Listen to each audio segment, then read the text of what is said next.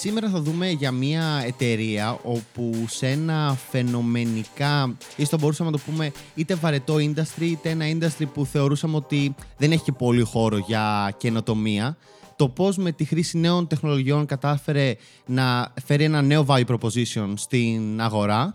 Και να δούμε γενικά για όλη την ιστορία και πώς από το πιο corporate background ίσως που είχατε και οι δυο σας καταφέρατε να κάνετε μια startup η οποία πλέον είναι στις μεγαλύτερες ελληνικές startup και έχουμε στην παρέα μας τον Αλέξη Πανταζή και τον Εμίλιο Μάρκου. Καλησπέρα παιδιά. Ευχαριστούμε πολύ για την πρόσκληση. Και με μεγάλη και χαρά εμείς χαιρόμαστε πάρα πολύ που σας έχουμε μαζί μας.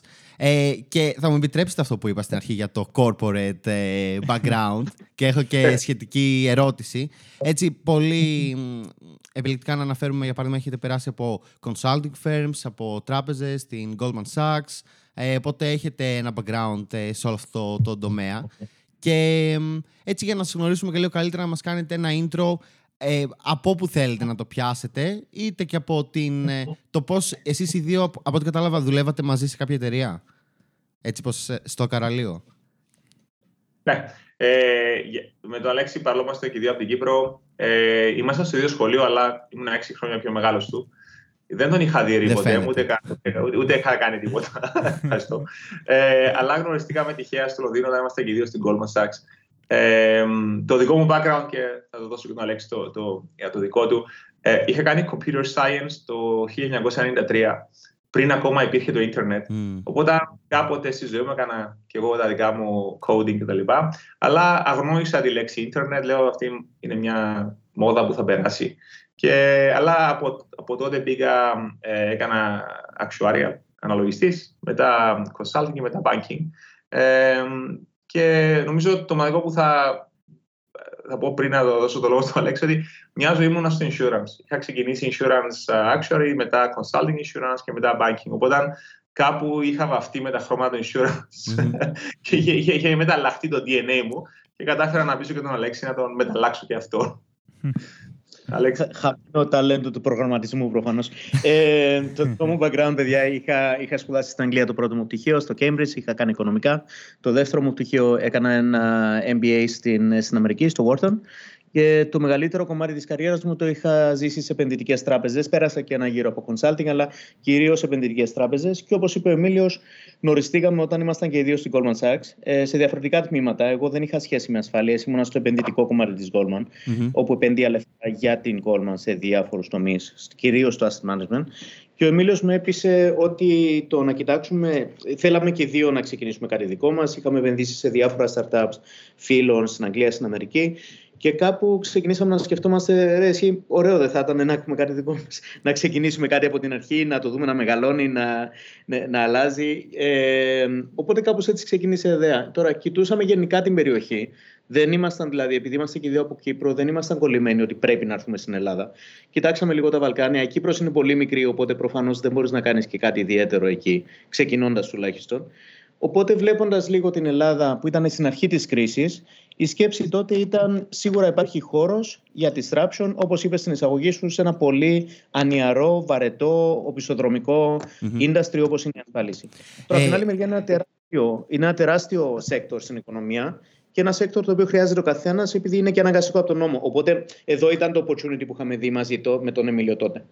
Πώς όμως στη μέση της κρίσης, ενώ έχετε μια πολύ καλή δουλειά, ε, παίρνετε την απόφαση να κάνετε κάτι τέτοιο και έτσι και λίγο ποια ήταν τα κύρια προβλήματα που αντιμετωπίσατε. Και νομίζω είναι, είναι κάπως ωραία ιστορία. Και έτσι πώ το παρουσίαζες, ε, Αλέξη, αν δεν κάνω λάθος, έχεις κάνει και μια παρουσίαση αντίστοιχη για τις τράπεζες. Ε, ε, ε, ξε, ξεκινώντας από την ερώτηση πώς το αντιμετωπίσατε με πολύ αλκοόλ. Ε, ήταν το να νομίζω ο καθένας που ακούει αυτή την εκπομπή και σίγουρα αρκετοί που έχουν ξεκινήσει δικές τους δουλειές έχει περάσει από τα ίδια στάδια που είσαι σε μια μεγάλη επιχείρηση η οποία έχεις μια καλή θέση με ένα καλό μισθό, σε προστατεύει, έχεις κάποια καριέρα, κάποια ανέλυξη και νομίζω αυτοί που έχουν ξεκινήσει κάτι δικό τους, ε, νομίζω πάντα νιώθουν μια ανησυχία, θα έλεγα, μια Ε, είναι λίγο, δεν τους αρέσει η ικανοτικότητα του να μείνει σε μια δουλειά για πολλά χρόνια κτλ. Οπότε αυτό εκ των υστέρων το βλέπουμε τώρα σε βιογραφικά και βλέπεις κάποιον που αλλάζει κάθε δύο-τρία χρόνια. Είναι μάλλον entrepreneur και απλώς δεν έχει καταλάβει ακόμη. Τώρα, δυσκολίες που είχαμε αντιμετωπίσει στην αρχή, νομίζω το πρώτο ήταν να, να πιστούμε ήδη ότι υπάρχει μια ευκαιρία στο χώρο στην Ελλάδα το δεύτερο θα έλεγα ότι είναι να πείσουμε την οικογένεια μας, τους φίλους μας και τα λοιπά, ότι είναι η σωστή κίνηση να φύγεις ε, Εν μέσω σε κρίσης. Εν μέσω κρίσης και τα λοιπά. Και το τρίτο κομμάτι προφανώς ήταν το εκτελεστικό κομμάτι, δηλαδή το να βρούμε επενδυτές, επειδή να ξεκινήσει μια ασφαλιστική εταιρεία χρειάζεσαι πολλά χρήματα. Ε, το να μετακομίσουμε, να μάθουμε τη χώρα, να γνωρίσουμε τι γίνεται εδώ πέρα. Οπότε έχεις τα πιο πρακτικά θέματα. Οπότε θα τα χώριζα σε αυτές τις τρεις κατηγορίες. Το ένα, prove the business case, τον εαυτό σου. Το δεύτερο είναι ο κύκλος γύρω σου, που μας βοήθησε, μπορώ να σου πω, ότι δεν είμαστε από Ελλάδα, επειδή δεν είχες και τόσο το αίσθημα και την ανησυχία της αποτυχίας. Και το τρίτο είναι προφανώς ότι περνάει ο κάθε επιχειρηματίας που ξεκινάει μια εταιρεία από το μηδέν. Mm-hmm. Είχατε κάποιες δυσκολίες ε, σε αυτό το, το νομίζω είναι και αλλαγή στο mindset αλλά και στον τρόπο που διαχειρίζεται τις καταστάσεις ότι όταν δουλεύεις στην Goldman Sachs μετά να πας να χτίσεις μια startup. Εσείς αυτό το βιώσατε και κιόλας επειδή ακούμε και συχνά ότι και οι startups χρειάζεται να παίρνουν κομμάτια και ε, know-how από τα πιο corporate ε, businesses. Σας βοήθησε, ποια πράγματα σας βοήθησαν σας σε αυτή τη μετάβαση για να το χτίσετε παραπάνω; Νομίζω σε αυτό το κομμάτι ε, τίποτα δεν σε βοηθάει. Ε, απλά σε, σε βοηθάνε όλες οι εμπειρίες που έχει μαζέψει μέχρι εκείνη τη στιγμή. Δεν, και δεν υπάρχει ότι ξέρεις ξαφνικά κάποιο υπάρχει το τέλειο CV η τέλεια χρονική στιγμή και ναι, θα κρατήσω τις επαφές μου. Καταρχήν, το που φεύγεις από μια εταιρεία, ε, αυτή η όμορφη καρτούλα που είχες που άνοιγε πόρτες, δεν ανοίγει τίποτα. Λέω η κάρτα σου δεν γράφει τίποτα. Άρα αυτό το concept ότι θα φύγω ξέρω, από μια Facebook, τώρα η νέα Goldman Sachs είναι Facebook, Google και τα λοιπά και θα φύγω και θα ξαφνικά θα μπορώ να ανοίξω πόρτες. Τώρα, ένα σε βοηθάνε οι εμπειρίες που έχει μαζέψει. Και ειδικά πιστεύουμε στο να είσαι κάποιος entrepreneur στα 30 κάτι σου παρά στα 10 κάτι σου ή στα 20 κάτι σου, επειδή έχεις μαζέψει εμπειρίες, contacts, φίλους κτλ. Το δεύτερο κομμάτι νομίζω έχει δει και αρκετά πράγματα στη ζωή σου και έχεις δει διάφορους κύκλους. Οπότε νομίζω έχεις αρκετό analytics στο μυαλό σου να, να μπορείς να να, να παίρνεις και σωστές αποφάσεις. Τώρα, το τρίτο κομμάτι εξαρτάται και τι, τι, τι business πας να ανοίξεις. Ε, ειδικά στο insurance που είναι το πιο anti-cyclical. Δηλαδή, πα εκεί που ξέρεις, όλοι λένε έχει διαλυθεί η χώρα και τα και εσύ λες εδώ θα πάω. έτσι έγινε και το Σεπτέμβριο 12 του 2001 στην Αμερική, πιο successful insurance εταιρείες που είχαν ανοίξει ποτέ, ανοίξαν αμέσως μετά από κρίση επειδή by definition η ασφαλιστική αγορά έχει αυτό το anti-cyclical κομμάτι. Ε, και εκεί πρέπει να, να, να, να βάλεις ακόμα πιο πολύ σθένος και να πείσεις τον εαυτό σου και τους γύρω ότι αυτό που βλέπεις ε, ε, είναι διαφορετικό από αυτό που βλέπουν όλοι οι άλλοι. Και αυτό να έχει το contrarian view, ε, πάλι είναι, συνδυάζεται με, με τις εμπειρίες που έχει στο μυαλό σου στο παρελθόν και άλλα πράγματα που έζησες. Τώρα, βάζοντας το όλο μαζί, όταν ήρθαμε στην Ελλάδα το 2012-2013, ε, έπρεπε πραγματικά να έχουμε αρκετό belief σε αυτό που κάναμε και αρκετό, θα λέγα, ε, εσωτερική ενέργεια και, και πειθό ναι. για να ξέρω αυτό που κάνω δεν είμαι τρελός. Ε, διότι πάντα μπορείς να γυρίσεις εύκολα και να πεις: Μια χαρά ήμουν στην εταιρεία μου, πάω πίσω και ε, όλα είναι όμορφα και ωραία. Τώρα, δέκα χρόνια πιο μετά, κάποια πράγματα έχουν γίνει πιο εύκολα, κάποια πράγματα έχουν γίνει πιο δύσκολα. Ε, είναι πιο εύκολα επειδή πλέον είμαστε της μόδας τα startups. Δεν είσαι τόσο τρελός όσο σε περίγραφε κάποιος. Είναι αλήθεια αυτό, ναι υπάρχουν πιο πολλά fans, υπάρχει, δηλαδή το οικοσύστημα έχει ανοίξει, άρα πλέον όταν μπεις σε κάποιο συγγενή σου που να κάνω startup, δεν θα σου πει, ξέρεις, μαζέψτε τον, πάει δαφνίο το παιδί. Ε, απ' την άλλη όμως τα πιο δύσκολα πράγματα το competition είναι πολύ περισσότερο. Και εκεί που πήγαινε κάποιος να κάνει κάτι και πραγματικά ήταν pioneer, τώρα δεν είναι. Τώρα έχεις ναι. και άλλες εταιρείες με funding και έχεις και άλλο κόσμο, είναι δύσκολο να βρεις ταλέντο κτλ. Ναι, οπότε ταυτόχρονα έχει γίνει σε εισαγωγικά πιο εύκολο το να μπει σε αυτή τη διαδικασία και να έχεις περισσότερες ευκαιρίες, αλλά και είναι και πιο δύσκολο να ξεχωρίσεις και να μεγαλώσει σαν. Ακριβώς. Ναι, γι' αυτό σου κάνει φορά όταν είσαι ο, ο, ο πλέον contrarian ή, ή οτιδήποτε κάνεις στη ζωή σου. Ξέρω εγώ, ε, property. Πας, ξέρω εγώ τώρα αυτή τη στιγμή να, να αγοράσεις flat ε, στην Ουκρανία. Okay. Πας, ξέρω εγώ, στο Κίβο να αγοράσεις flat. Αν είσαι ο real estate guy, πραγματικά μπορείς να δεις ότι ρε παιδιά θα τελειώσει ο πόλεμος, great story, πάω και να το κάνω. Σίγουρα θα βρεις πολλά flats. Ε, και σίγουρα θα είναι και καλές τιμές. Και είσαι ο first, first mover. Τώρα, αυτό έχει τα ρίσκα του, επειδή αυτό που πας να κάνεις μπορεί να πάει ακόμα πιο κάτω και, και να, να πεθάνεις πολύ γρήγορα. Το, το, όταν όμως πας μαζί με το κύμα, π.χ. αν πας τώρα να κάνεις μια startup στο, Silicon Valley, θα βρεις πολύ κόσμο, ε, αλλά θα είναι 200.000 engineer για να φύγει από την Google και από, και από τη Facebook. Οπότε και τα δύο έχουν τα δικά τους advantages και disadvantages, αλλά από την άλλη πλευρά εξαρτάται τι θες να κάνεις εσύ με τη ζωή σου. Mm-hmm. Σωστά. Τώρα να πάμε λίγο στο κομμάτι ε, πώς ε, γίνεται μια ασφαλιστική digital first. Δηλαδή, ποια χαρακτηριστικά ας πούμε, ορίζουν ε, μια digital first εταιρεία και πώς αυτά τα εφαρμόσατε εσείς στην Ελλάς Direct. Mm-hmm. Εντάξει, ξεκινώντας νομίζω ε, δύο-τρεις αποφάσεις που πήραμε στην πορεία και ήταν σωστές. Η πρώτη ήταν να γίνουμε ασφαλιστική εταιρεία και όχι οποιοδήποτε ε, διαμεσολαβητής. Δηλαδή, το εύκολο πράγμα είναι να πεις θα κάνω ένα site που να συγκρίνω ασφάλειες ή θα κάνω ένα προκεράδικο ή κάτι τέτοιας μορφής. Για να γίνεις ασφαλιστική, χρειάζεται σημαντικά κεφάλαια. Και νομίζω η αρχή κάθε digital first ασφαλιστικής εταιρείας είναι να το κάνεις αυτό το πράγμα για να μπορέσεις να ελέγξεις όλο το προϊόν από την αρχή μέχρι το τέλος και να έχεις απόλυτο έλεγχο του τι κάνεις και τι δεν κάνεις. Ενώ αν βασίζεσαι σε κάποια πιο παραδοσιακή ασφαλιστική, είτε για την αδειοδότησή σου, είτε για τα κεφάλαια σου, είτε για το προϊόν, θα είσαι πάντα δεμένος σε κάποιον που ζει σε άλλες εποχές, για να το πούμε απλά. Το δεύτερο κομμάτι που νομίζω ήταν σωστή απόφαση για μας είναι ότι ε, το κομμάτι της τεχνολογίας, ενώ στην αρχή κανείς από τους δυο μας δεν είναι ε, από αυτό το χώρο, Ψάξαμε να βρούμε συστήματα που να υπήρχαν στο εξωτερικό που θα μπορούσαμε να φέρουμε εδώ κτλ. Και, και παρόλο που είχαμε κάνει και shortlist 65 συστήματα, είδαμε τα τρία εκτενέστερα κτλ. Πήραμε την απόφαση πολύ νωρίς να έχεις τη δικιά σου ομάδα και να χτίσεις από το μηδέν τα δικά σου συστήματα. Και η, η λογική εκεί πέρα είχε τρεις παραμέτρους. Ένα να σου ανήκει ο κώδικας, άρα να μπορείς να έχεις αυτό το asset για το μέλλον. Το δεύτερο, να μπορείς να ελιχθείς πολύ πολύ γρήγορα. Δηλαδή, όταν γίνονται αλλαγές στην αγορά, να μπορείς να τις εκμεταλλευτείς είτε είναι αλλαγές που ήρθαν από τις εποπτικές αρχές, είτε από τον consumer κτλ., είτε βλέπε COVID κτλ. Να έχεις έλεγχο δηλαδή το τι κάνεις. Και το τρίτο κομμάτι, ε, fail fast. Δηλαδή, όταν έχεις τις εμπειρίες της δικιάς σου ομάδας εσωτερικά, σε θέμα τεχνολογίας, μαθαίνεις, δηλαδή αποκτάς μια εταιρική γνώση που είναι πολύ διαφορετική από το να πεις φέρνω ένα σύστημα από κάποια Accenture ή από κάποιο άλλο οργανισμό. Οπότε νομίζω ε, πίσω στην ερώτησή σου, τι είναι αυτό που μας καθορίζει ως digital first εταιρεία; Το πρώτο ήταν σίγουρα το να έχεις αδειοδότηση ως ασφαλιστική εταιρεία. Και το δεύτερο, σίγουρα να έχεις τη δικιά σου τεχνολογία εσωτερικά με τους δικούς σου ανθρώπους και το δικό σου νόχα. Τελικά όμως για το, για το χρήστη, μάλλον όσοι δεν είναι πελάτες της Ελλάς Direct, τι, τι σημαίνει digital first, ας πούμε, πώς εγώ σαν πελάτης της Ελλάς Direct βιώνω ας πούμε, το digital first; Για μας, παιδιά, το... καλή ερώτηση. Επειδή ζήσαμε και μια χώρα που ήταν non-digital για πολλά χρόνια. Ναι, οπότε νομίζω για μας, αν δώσω ένα πιο ανοιχτό παράδειγμα, εμείς ε, όταν είσαι μια ασφαλιστική εταιρεία στον κόσμο του mobility, ακουμπάμε πολλά κομμάτια που εσύ σαν πελάτης ε, ζεις. Από την ώρα που θα αγοράσεις ασφάλεια, από την ώρα που θα ανανεώσεις ασφάλεια, αν τρακάρεις, αν μείνεις στον δρόμο και όλο αυτό το κομμάτι. Τώρα, το Digital First του 2013 ήταν απλά να σου δώσουμε το συμβόλαιο σου με PDF. Αυτό ήταν innovation. Σε στιγμή που βασικά όταν το βγάλαμε εμείς, ε, ο πιο μεγάλος μας competitor έκανε διαφήμιση στην τηλεόραση ότι μαζί με κάθε συμβόλαιο PDF σου δίνουμε και ένα printer δωρεάν. Τέλειο. Τέλειο. Αυτό ήταν campaign του 2013, έτσι, όχι, όχι του 7 π.Χ., του 2013. Το, το δεύτερο μας campaign, ε, το δεύτερο μας digital first ήταν όταν θα στακάρεις, ε, θα σε πληρώσουμε σε IBAN. όχι να έρθεις από τα γραφεία μας και να πάρεις το είναι επιταγή σου κτλ.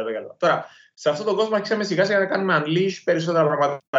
Ε, όταν τρακάρεις, δεν χρειάζεται 11 το βράδυ να περιμένεις τον κύριο Μίτσο να έρθει εκεί. Μπορεί να βάλεις πέντε φωτογραφίες και να πας στο σπίτι σου. Α πούμε ότι είναι κάτι πολύ απλό.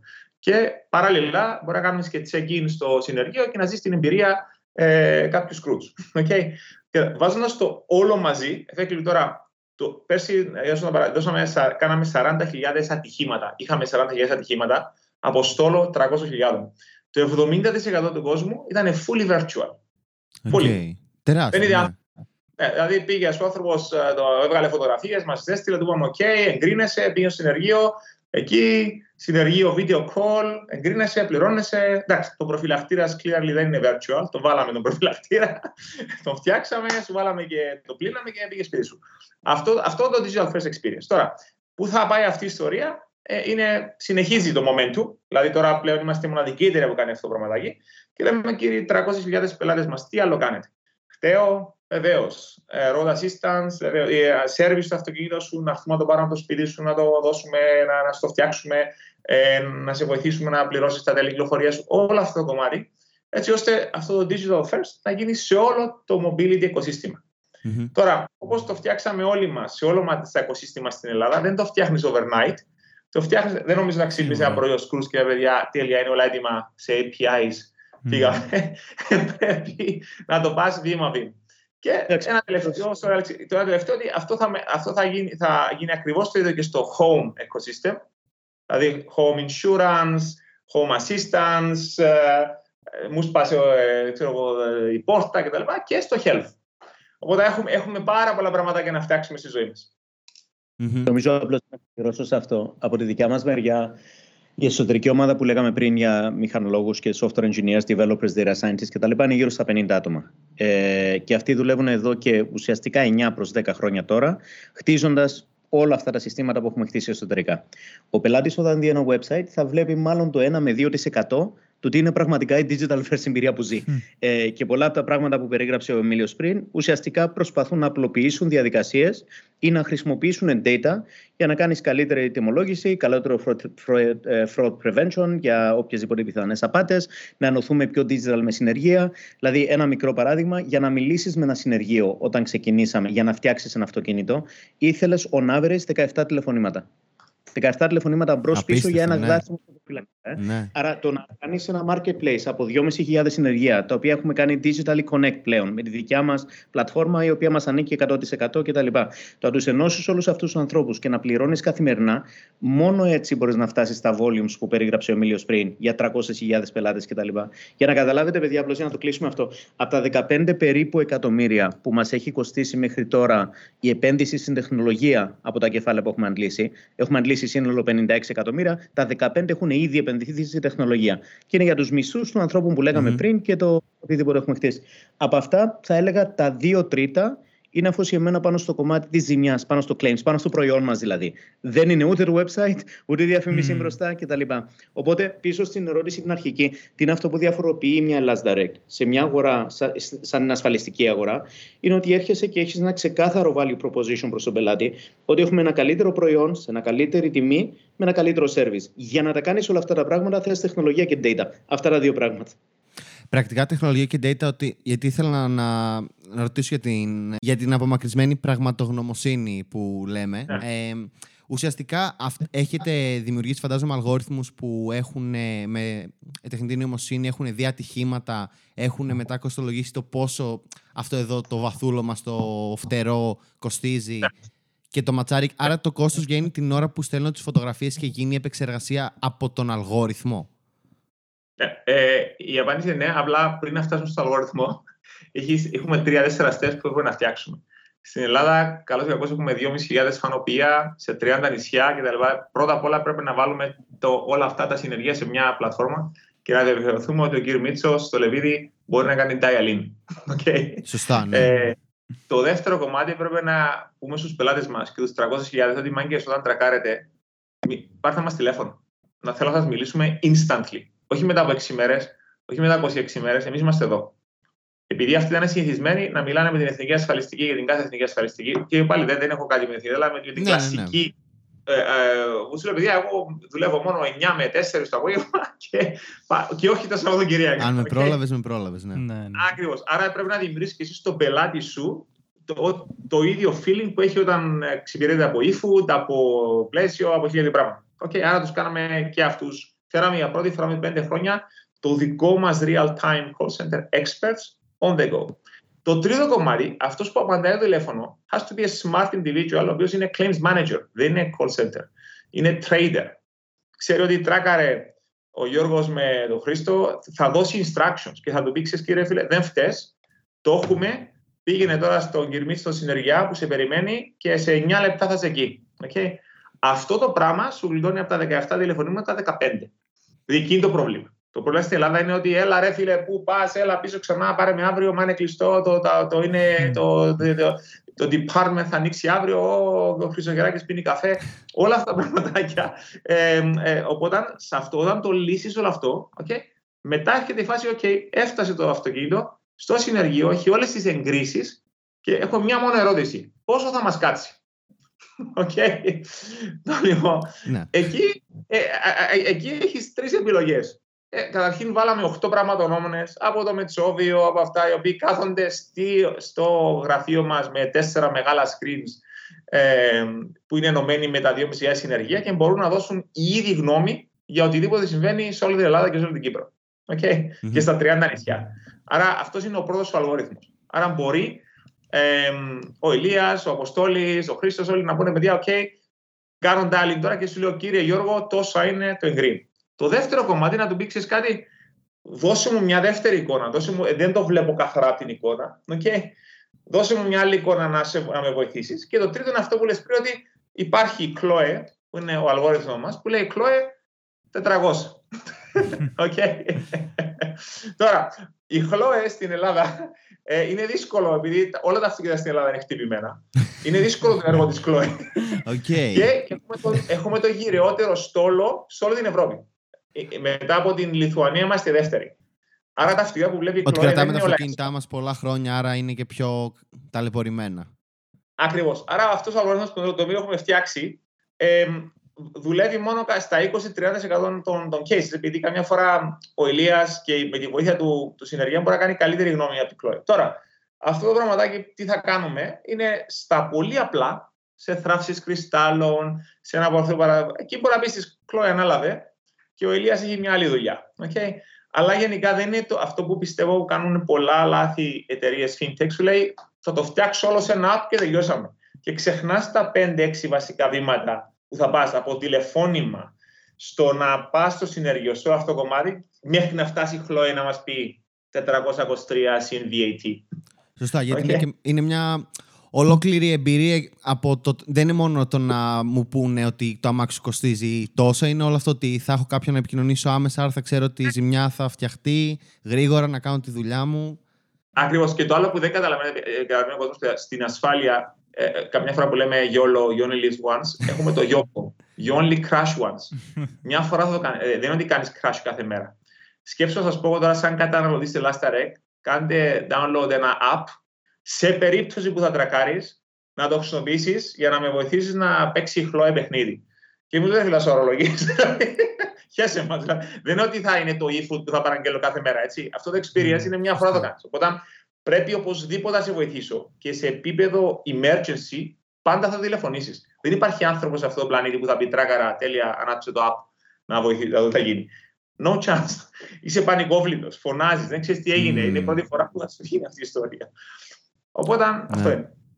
Ε, εντάξει, τώρα λέμε έχουμε ανοίξει πολλά ενδιαφέροντα πράγματα είναι η αλήθεια και για το experience κομμάτι και αυτό που είπες ε, τώρα Εμίλιε το είναι πολύ πολύ ενδιαφέρον ότι το app τελικά θα το χρησιμοποιήσεις μια φορά ας πούμε δεν θα το χρησιμοποιήσεις καθημερινά το χρησιμοποιήσεις μια φορά θα τρακάρεις ε, όμως επειδή πρέπει να συνεχίσουμε τη ροή μας θέλω να πάω σε ένα άλλο πολύ ενδιαφέρον που είδαμε στη δομή σας όπου το έχουμε δει ε, και έχω διαβάσει και εγώ και, και ωραίες, έχουμε διαβάσει άρθρα για το όλο το κομμάτι του co-CEO.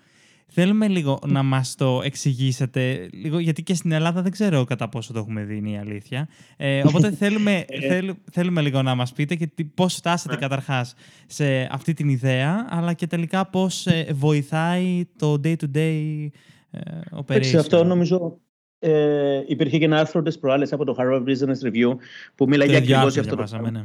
Ε, το οποίο ουσιαστικά σου λέει ότι κάνανε και μια στατιστική μελέτη και οι εταιρείες που είχαν δύο άτομα ε, ως επικεφαλής ε, γενικά πηγαίνουν καλύτερα από άλλες. Τώρα, αυτές τις στατιστικές μελέτες δεν νομίζω να μπορείς να μείνεις σε αυτό και να κάνεις ένα conclusion ότι κάθε εταιρεία mm. πρέπει να τρέχει με δύο ανθρώπους. Νομίζω για μας κάπου ήταν ένα φυσικό επακόλουθο, ξεκινώντας την εταιρεία, το που ήμασταν ο καθένας καλός και που έχει, και ότι ο ένας καταλήξαμε ότι συμπλήρωνε τον άλλο. Νομίζω βοήθησε πάρα πολύ ότι στην αρχή μας πήρε αρκετό χρόνο για να βρούμε τα κεφάλαια που χρειαζόμασταν. Άρα γνωρίσαμε ο ένας τον άλλο σε μια δύσκολη φάση. Δεν είναι ότι με το που φύγαμε από τις δουλειές μας ξαφνικά ήρθαν τα 10 εκατομμύρια με τα οποία ξεκινήσαμε και φύγαμε. Μας πήρε ένα μισή χρόνο. Άρα σε αυτή την περίοδο χρόνου νομίζω είδαμε ο καθένας που είναι καλός ε, ποια είναι τα ατού, τέλος πάντων, τα φόρτε του καθενός μας και ποιες είναι οι αδυναμίες. Νομίζω αυτό που επίσης είδαμε είναι ότι ε, καταλαβαίνόμαστε. Δηλαδή, είμαστε και οι δύο αρκετά technical, αρκετά θα έλεγα θα κυνηγήσουμε κάτι μέχρι τέλους και οι δυο μας, με διαφορετικό τρόπο ο καθένας μας. Αλλά νομίζω βρήκαμε ένα πεδίο συνεννόησης και επικοινωνίας, όπου δεν υπήρχε ποτέ ούτε από μένα ούτε από τον Εμίλιο έλλειψη εμπιστοσύνη ή να πει ο ένας στον άλλο ότι εγώ δεν σε θέλω εδώ, θέλω να τρέχω εγώ το μαγαζί κτλ. Ναι. Ε, βέβαια, ναι. Και, και σε καταστάσεις πίεσης είναι και δύσκολο αυτό. Να... Εντάξει, μπορεί να γυρίσεις και, και... να το πεις, αλλά το, να το προσπεράσεις αυτό το πράγμα της σύγκρουσης είναι δύσκολο. Ναι, και νομίζω, νομίζω αυτό που καταλήγουμε τουλάχιστον από τη δικιά μας μεριά και μας καλέσανε και δύο-τρία άλλα startups να μας ρωτήσουν τη γνώμη μας γι' αυτό. Δεν είναι ένα μοντέλο που δουλεύει για όλους. Ξεκινάμε με αυτό. Άρα δεν είναι ότι ξαφνικά πάμε να κάνουμε co-CEO σε κάθε εταιρεία.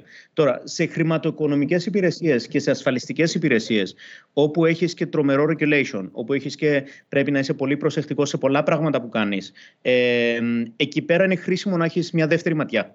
Τώρα, δεν σημαίνει ότι ο καθένας από εμάς δεν έχει τα δικά του responsibilities ή δεν σημαίνει ότι ε, ο καθένας από εμάς δεν μπορεί να πάρει τα δικά του initiatives. Απλώς υπάρχει σίγουρα εμπιστοσύνη. Υπάρχει ο ένας χρησιμοποιεί τον άλλο λίγος ω coach, λίγος ως ψυχολόγο, λίγος ως διοικητικό συμβούλιο. Ε, άρα ε, ναι. υπάρχει πάντα το, το δεύτερο, η δεύτερη ματιά. Ε, και πολλές φορές παίζουμε και ο ένας το δικηγόρο του διαβόλου στον άλλο ε, προσπαθώντας να εξακριβώσουμε ή να απορρίψουμε μια ιδέα για το πάμε να εξαγοράσουμε τον οποιονδήποτε ή πάμε να κάνουμε αυτή την καμπάνια στο marketing ή οτιδήποτε. Οπότε πίσω στην αρχική ερώτηση νομίζω δεν είναι ένα μοντέλο που δουλεύει για όλους. Για μας έχει δουλέψει και είμαστε από τις λίγες εξαιρέσεις και σίγουρα από τις λίγες εξαιρέσεις στην Ελλάδα. Ναι, νομίζω είμαστε εμείς, οι FlexFin, αν δεν υπάρχουν ακόμη μια-δύο εταιρείες, αλλά δεν νομίζω να υπάρχουν και πολλοί που το κάνουν. Mm-hmm. Ε, αν σου πετύχει όμως αυτό το πράγμα, είσαι τρομερά πιο efficient και productive όσο, επειδή υπάρχει μια γνώση που δεν είναι μόνο στον ένα άνθρωπο, είναι κάπως μοιρασμένη στους δύο. Άρα δουλεύεις λίγο το δεξί κομμάτι του μυαλού και το αριστερό, αντί είναι given point time, που είναι καλό. Ωραίο. Ναι, πολύ ενδιαφέρον και όταν ε, το είδαμε ήταν ε, μια απορία μας, ε, γιατί το είχαμε ξανασυζητήσει για κομμάτια διοίκησης και με τον Δημήτρη Μπουραντά. Ε, οπότε, ναι, πολύ ωραίο και εντάξει, από τα νούμερα να πούμε, κοντεύετε να γίνετε Γίνατε unicorn ή είστε να γίνετε. Δεν μας ενδιαφέρει προς το για να είμαι λίγο. Οκ, Θέλω να πω ότι από τα νούμερα... Ε, κάτι εδώ, αλλά δεν είμαι σίγουρος. Κάτι φυτρώνει, ανάμεσα τα μάτια. ε, φαίνεται να δουλεύει. Εγώ θα ήθελα τώρα και για το κλείσιμο να πούμε και για μια άλλη, ε, ένα νέο feature που βγάλατε. Ε, και το βλέπουμε γενικά ότι και εταιρείες στην Ελλάδα μπαίνουν στο κομμάτι, στον τομέα του microfinancing. Και μιλάω για το Wallet Plus. Αρχικά ήθελα να ρωτήσω για το trend αυτό, να μας πείτε κάποια insights ότι γιατί οι εταιρείες στρέφονται και εκεί, για παράδειγμα το Scrooge που αναφέραμε, και τα insight πίσω και από το δικό σας ε, feature. Εντάξει, very good idea. Καταρχήν, παιδιά, υπάρχουν δύο ειδών ε, εταιρείες που στρέφονται προς το credit. Οι εταιρείες που πουλάνε αντικείμενα, πουλάνε τέλος πάντων. Ε, και θα βάζω το Scrooge, το Public κτλ. Οι οποίες σου λέει, παιδιά, ένας άνθρωπος εδώ ο δεν χρειάζεται να αγοράσει αυτό το πράγμα. Δεν χρειάζεται. Okay. Ε, είναι κάτι το οποίο ε, θα ήθελα μπορούσε να φύγει από το set. Ναι. Good to have. Σου λέει, αν μπορέσω να του δώσω αυτό το financing, ε, ίσως κάνω καλύτερο conversion, ίσως του δώσω να κάνει accelerate αυτό το consumption. Και αυτό το κομμάτι κινείται πολύ απότομα και πολύ violently με βάση της οικονομικής κατάστασης του κόσμου, των τραπεζών κτλ. Αν δει τώρα τι έγινε και στο BNPL, έγινε ε, κόλαση. Οι εταιρείες που προσφέρουν το BNPL, επειδή ανεβήκαν τα interest rates, ε, είχαμε defaults και ξαφνικά όταν μπει ο κόσμος σε recession, αυτό το πράγμα σκάει πάρα, πάρα πολύ γρήγορα. Και απ' την άλλη, έχεις και έναν κόσμο που σου λέει: ρε φίλε, αν εγώ αγόρασα, ξέρω, μου έδωσες 300 ευρώ για να αγοράσω ξέρω, ε, μια κιθάρα, ας πούμε, κτλ. Ε, είναι πολύ εύκολο να σου πω: κάτι, δεν θα σε πληρώσω. Πολύ εύκολο. Δεν έχω κάποιο emotional connection σε αυτό το κομμάτι. Okay. Τώρα, στο δικό μας κόσμο, εμείς μας effectively αυτή είναι ε, η, η, η, κόλλα που φέρνει όλο το οικοσύστημα μαζί. Δηλαδή, εμείς τι λέμε, εμείς, κύριε πελάτη μας, δεν σε βλέπω σαν ασφάλεια. Έχει mobility. Έχεις ένα αυτοκίνητο. Τι σημαίνει το αυτοκίνητο, Ότι πρέπει να πληρώσεις τελεκλοφορία, πρέπει να το πας συνεργείο, πρέπει να το κάνεις αχταίο, πρέπει να έχεις μια ασφάλεια, βαλάδια, αξίδια κτλ. Σου στοιχίζει αυτό το κομμάτι. Okay. Το, το, το ultimate level θα το κάνεις lease. Άρα θα καταλήξεις σε ένα Instacart, Flexcar, ε, ε, Leasepack κτλ. Αλλά δεν είναι ο κόσμος που θα το κάνει αυτή η ιστορία. Το 95% των αυτοκίνητων δεν είναι leased. Okay. Mm. Άρα λέμε, σε αυτόν τον κόσμο του virtual leasing, δηλαδή στα 5,5 εκατομμύρια αυτοκίνητα που υπάρχουν στην Ελλάδα σήμερα, ο κόσμος θέλει credit απλά για να τρέχει το αυτοκίνητο του ομαλά. Και εμείς ήρθαμε και είπαμε: Δεν, δεν, θα, δώσουμε λεφτά σε κάποιον άνθρωπο για να βάλει, ξέρω εγώ, λάστιχα με rims και να πηγαίνει με τον τρανό. δεν, δεν είναι αυτό που λέμε. Okay. Καμία σχέση. Εμείς λέμε, παιδιά, ξέρω ότι εσύ, εκτός από τα 200 ευρώ που θα μου δώσεις σε μένα για την ασφάλεια, θα δώσεις ακόμα 800 ευρώ για, για, εκτός από fuel για άλλα πράγματα. Και το δικό μας first solution είναι γιατί δεν τα βάλουμε όλα μαζί και να πληρώσουμε το μήνα. Okay. Και να σου πληρώσουμε εμείς τα τέλη κυκλοφορία σου, να σου πληρώσουμε εμείς την ασφάλεια, να το πας και service όπου θες και όλα μια χαρά και το χτίο κτλ. Άρα, credit είναι σκάνω spread out το κόστος του αυτοκίνητου σου mm-hmm. across 12 Και το δεύτερο κομμάτι, ξέρουμε ότι αυτό το ρημάδι που έχεις θα χαλάσει. Και ειδικά που είναι στην Ελλάδα είμαστε ιδιαίτερα ε, γερασμένος στόλος, θα χαλάσει με πιθανότητα μεταξύ 35 και 42%. Ένας στα τρία αυτοκίνητα μένουν στον δρόμο. Okay. Και μπορεί να σου κάτσει αυτή η ζημιά ε, τρεις μέρες πριν τα Χριστούγεννα, δύο μέρες πριν πας διακοπές με την κόμενα σου, όλο αυτό το κομμάτι. Okay? Mm-hmm. Άρα, σε αυτό λέμε στον πελάτη, ακόμα και σε αυτό το emergency, μπορεί να σου δώσω access σε credit και θα πας σε ένα σειρικό να το φτιάξεις. Οπότε, εμείς αυτό το κομμάτι του ε, credit είναι ένα extension του δικού μας mobility. Είτε για τον planner, είτε για το emergency του κομμάτι. Οπότε λέμε εμείς, οι πελάτες, οι 300.000 τόσοι πελάτες μας, μπορούν να δώσουν 300 εκατομμύρια worth of uh, credit, if you like, απλά για να είναι σε ένα planning mode. Και επίσης, εμείς ναι. λέμε ένα, στα 2.500 φανοπία συνεργεία, πρέπει όταν θα έρθει αύριο κάποιος ορέστη εδώ με αυτοκίνητο που είναι χαλασμένο και δεν έχει λεφτά, να τον βοηθήσουμε. Τώρα, εμείς δεν πήγαμε να ανοίξουμε τράπεζα, είπαμε θα ενωθούμε με όλες τις τράπεζες. Mm-hmm. Άρα, θα πάμε, δεν θα πάμε ούτε να σε πείσω να αλλάξεις τράπεζα, ούτε να ανοίξεις άλλο λογαριασμό κτλ. Σου λέω και με ποια τράπεζα είσαι, Εθνική, Πυραιός, Α κτλ. Εκεί θα σου το εγκρίνει το, το δάνειο, εγώ θα σου το κάνω deliver και θα πληρώσω εγώ το συνεργεία εκ μέρους. Οπότε αυτό είναι το, το cool κομμάτι. Και νομίζω το, το, το, το innovation που έχω φέρει με τον Αλέξη και την ομάδα, ότι πάντα μιλούσαμε για bank assurance, πάντα μιλούσαμε, εμείς μιλάμε για insurance bank. Άρα λέμε για, αφού είσαι κοντά μας σε insurance, μας έχεις, μας έχεις ήδη εμπιστευτεί για την ασφάλειά σου, θα σου το κάνουμε όλα εμείς. One stop shop. Και okay. το επόμενο επίπεδο φυσικά θα πας και σε car fantasy και φυσικά θα πας και σε home improvement και σε όλο αυτό το κομμάτι. Αλλά είναι ένα natural extension. Και κλείνοντας αυτό το κομμάτι, το δικό μας space είναι πολύ λιγότερο risky από το space του αγόρασα ένα iPhone με δόσεις. Ναι. Επειδή ένα, ελέγχουμε και το όλο οικοσύστημα και κάνουμε καλύτερο underwriting, αλλά και από την άλλη πλευρά εμείς θα πληρώσουμε το συνεργεία, όχι ο άλλος, δεν θα δώσουμε τα λεφτά και θα πάει στο ρέμο άλλος. Οπότε ακόμα και αυτό το κομμάτι ε, είναι πιο όμορφο, τέλος πάντων πιο risk-free από το κλασικό BNPL. Πάρα πολύ ενδιαφέρον και πρακτικά αυτό που λες είναι αυτό δεν δίνουμε το credit να πάει να τα φάει είναι ότι τον ε, βοηθάμε μια, ε, κάτι που προέκυψε ένα liability να μπορέσει άμα δεν έχει το budget ε, βραχυπρόθεσμα να το διορθώσει και μετά να ε, ουσιαστικά να το αποσβέσει. Και αυτό ξεκίνησε από μια απλή ιδέα που ο καταναλωτής μας το ζήτησε αυτό. Εμείς, ε, ε, τέλος του χρόνου, ανανεώνεται είναι ένα αρκετά seasonal app πίτσε ασφάλειες. Γενικά ο κόσμος ε, Δεκέμβρη, Γενάρη, Φεβράρι έχει αρκετές ασφάλειες που λύγουν. Και μάλιστα και μα είπαν, παιδιά, θα σας δώσω 200 ευρώ για ασφάλεια. Τον άλλο μήνα έχω τέλη κυκλοφορίας. Ε, που είναι άλλα 200 ευρώ. Okay. Σύνολο είναι, by the way, τέλη κυκλοφορίας είναι γύρω στο 1,3 δις το χρόνο και είναι μοναδική φορολογία στην Ελλάδα που έχει deadline. Που δεν το πληρώσεις. Ε, και όλοι το πληρώνουν έτσι. Οπότε, yeah. Ναι. Και μας είπαν οι άνθρωποι, ρε παιδιά, αφού έχετε δώσει για ασφάλεια, γιατί να μην κάνουμε και δόσεις για τέλη κυκλοφορίας και τα βάλουμε μαζί. Και είπαμε, Α, OK, sounds good. Και μας είπε, και αφού θα κάνω και τέλη κυκλοφορίας, τον άλλο μήνα θα το πάω και για service και θέλω και τέσσερα λαστικά. Γιατί το, νομίζω είναι, ήταν φάση, ξέρεις, ε, σουβλατζίδικο. Βάλε και λίγη πίτα, βάλε και λίγο τέτοιο. Και ήταν κάτι που. Ναι. Και δημιουργήθηκε και οργανικά αυτό, ότι υπήρχε η ανάγκη ουσιαστικά από τους ίδιους τους πελάτες και εσείς δημιουργήσατε το πλαίσιο για να μπορούν να το κάνουν. Και για το κλείσιμο, ε, να πάμε στο κομμάτι του Next Gen Leaders, όπου είναι ένα πολύ ωραίο πρόγραμμα που τρέχετε εσωτερικά για τους εργαζομένους σας. Και θέλουμε έτσι λίγο να μας μιλήσετε για αυτό, τι θέλετε να πετύχετε και πώς τελικά αυτό βοηθάει, ας πούμε, τους εργαζομένους να εξελιχθούν. Εντάξει, νομίζω πριν, πριν περάσουμε σε αυτά μερικά στοιχεία για το πώς σκεφτόμαστε το κομμάτι του, του people and culture της εταιρείας. Έχουμε τώρα 200 άτομα προσωπικό, τα οποία είναι χωρισμένα μεταξύ Ελλάδας και Κύπρου. Ε, τρία χαρακτηριστικά που ψάχνουμε σε ανθρώπους είναι να είναι ξύπνοι, όχι κατά ανάγκη ακαδημαϊκά έξυπνοι. Δηλαδή, έχουμε ένα τεράστιο range στην εταιρεία από PhD σε αστροφυσική μέχρι κάποιος που δεν τελείωσε πανεπιστήμιο, αλλά μπορεί να φτιάξει ένα μάξι με κλειστά μάτια. Ε, το δεύτερο κομμάτι να έχουν πάθος και πάθος όχι κατά ανάγκη για τι ασφαλίσεις, αλλά πάθος της ζωής τους. Δηλαδή, το βλέπεις ότι ακόμη μέσα στην εταιρεία, αν δεις τι χόμπι υπάρχουν και το ένα το άλλο, είναι απίστευτος κόσμος.